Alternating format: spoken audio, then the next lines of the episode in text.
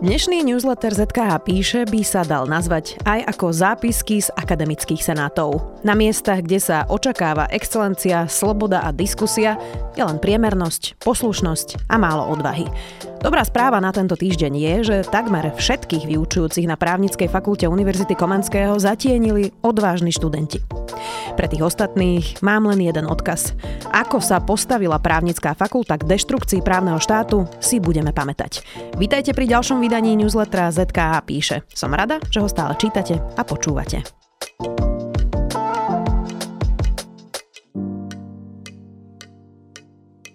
Písal sa rok 2020, keď som prvýkrát absolvovala ako novinárka zasadnutie Akademického senátu. Na jednej z fakult Slovenskej technickej univerzity sa zmenil dekan a vyhodil rešpektovanú profesorku Máriu Bielikovú. Vznikol z toho veľký spor a proti novému dekanovi sa vtedy postavili stovky študentov. Senát riešil tento konflikt a ja spolu s kolegom zo ŽVSK Filipom Hankerom sme strávili na senáte najbližšie mesiace veľa času.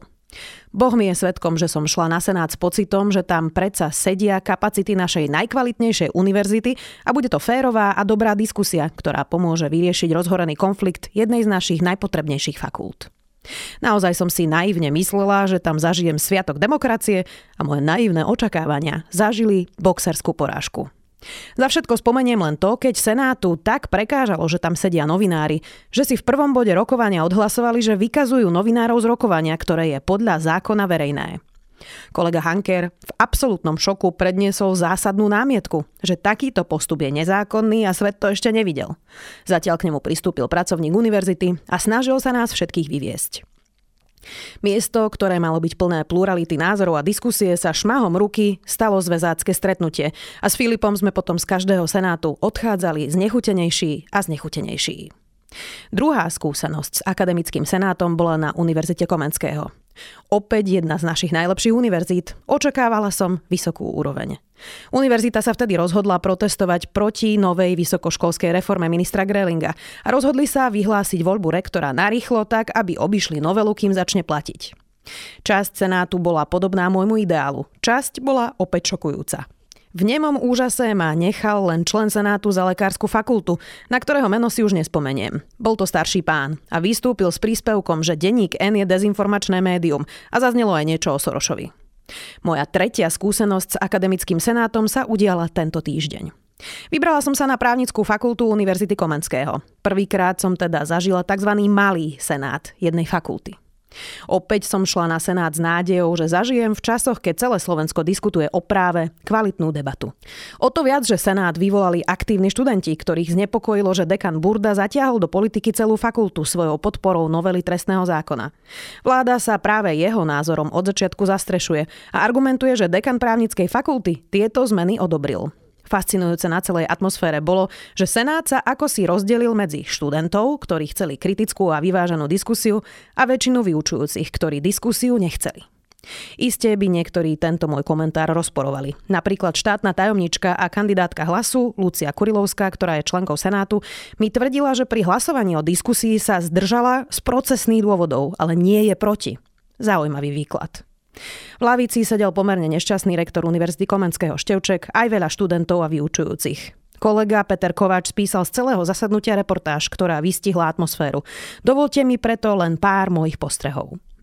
Pani Kurilovská, dekan Burda, pani Luprichová, ale napríklad aj docent Fábry, ktorého som predtým nepoznala a keď som si ho vygooglila, zistila som, že je pravidelným prispievateľom do hlavných správ.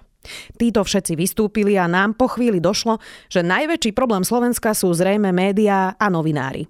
Neustále sa opakovalo, že účelovo postriháme dianie. A dekan Burda rozsiahlo vystúpil s tým, že médiá linčujú ľudí a všetci majú strach sa ozvať, že s ním súhlasia.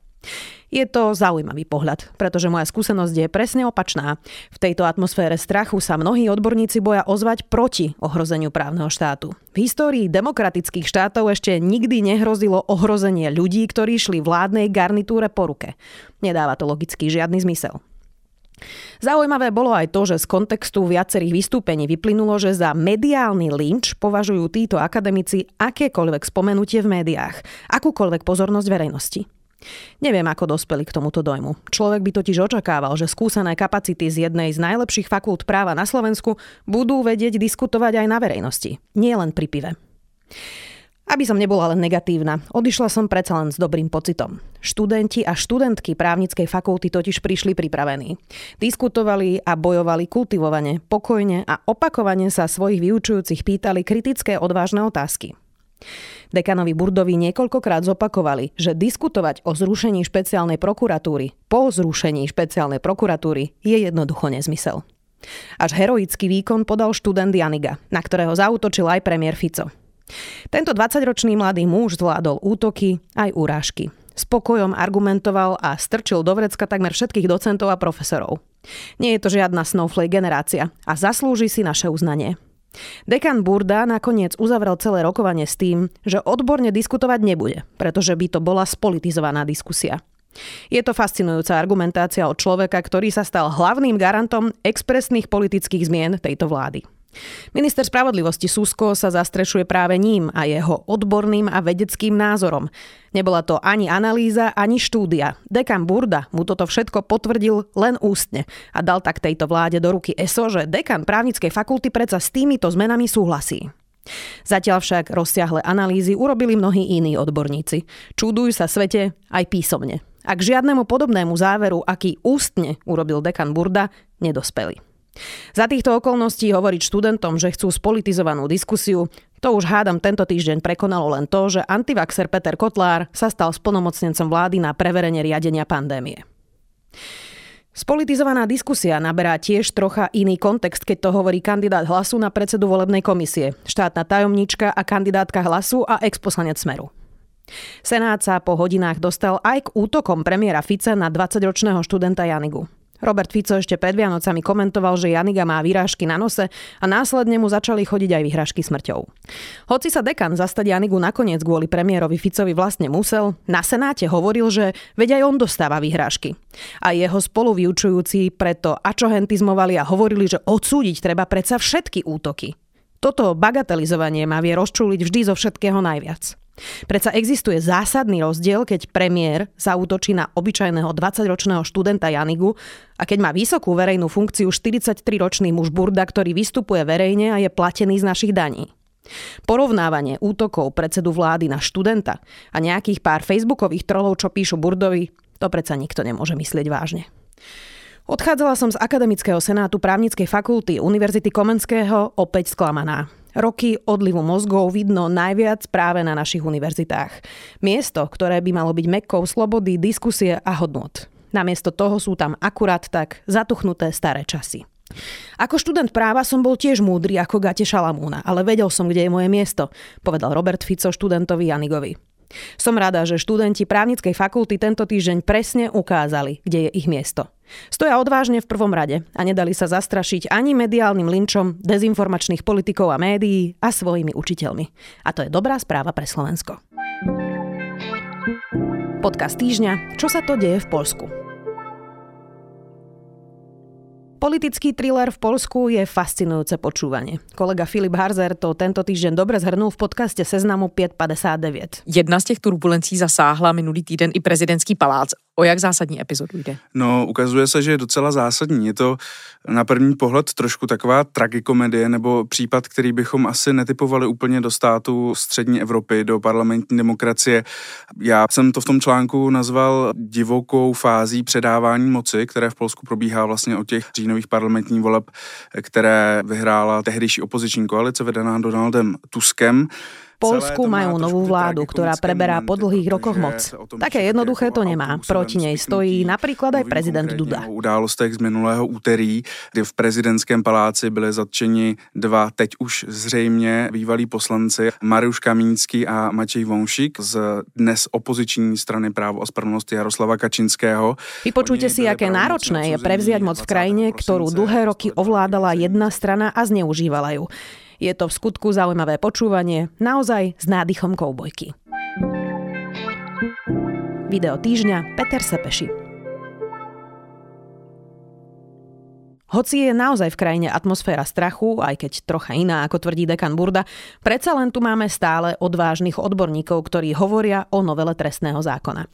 Peter Sepeši strávil celé Vianočné sviatky tým, že podrobne analyzoval novelu, ktorú vláda poslala expresne do parlamentu. Ale poškodí nám ako celej spoločnosti, aj právnickej komunite poškodí, poškodí v podstate myslím si, že aj politici sa zase rozhľadajú, čo, čo, by bolo super, keby sedeli sme pri pracovných stoloch, nie v štúdiách, keby sme vymýšľali s kolegami, nezaťažovali ľudí, občanov odbornými témami, ale keby v podstate... Vedeli... Sepeši je prokurátor generálnej prokuratúry a za minulej vlády bol štátnym tajomníkom pod ministrom Karasom a viedol odborné rokovania práve o trestnom zákone. Vy máte z tých všetkých podaní, rozhodnutí vedieť, že kde máme problémy a postupne ich nastavovať. Čiže uh, nebude to dobre pre spoločnosť, keď to tak... A ja verím, že uh, zdravý rozum troška pokorí a že tie ega trošička skrotíme a že sa dopracujeme k takému vylepšeniu, z ktorému budeme vedieť všetci akože nejako dôstojne fungovať. Prokurátor Sepeši hovorí, že tento návrh poškodí úplne celému Slovensku. Zanalizoval, že tresty sa tak znížili, že na tom naozaj nemáme celospoločenskú zhodu. Vypočujte si jeho odborný názor a naozajstnú rozsiahlu analýzu všetkých zmien, ktoré presadzuje vláda Roberta Fica. Hudobná bodka Bittersweet Symphony.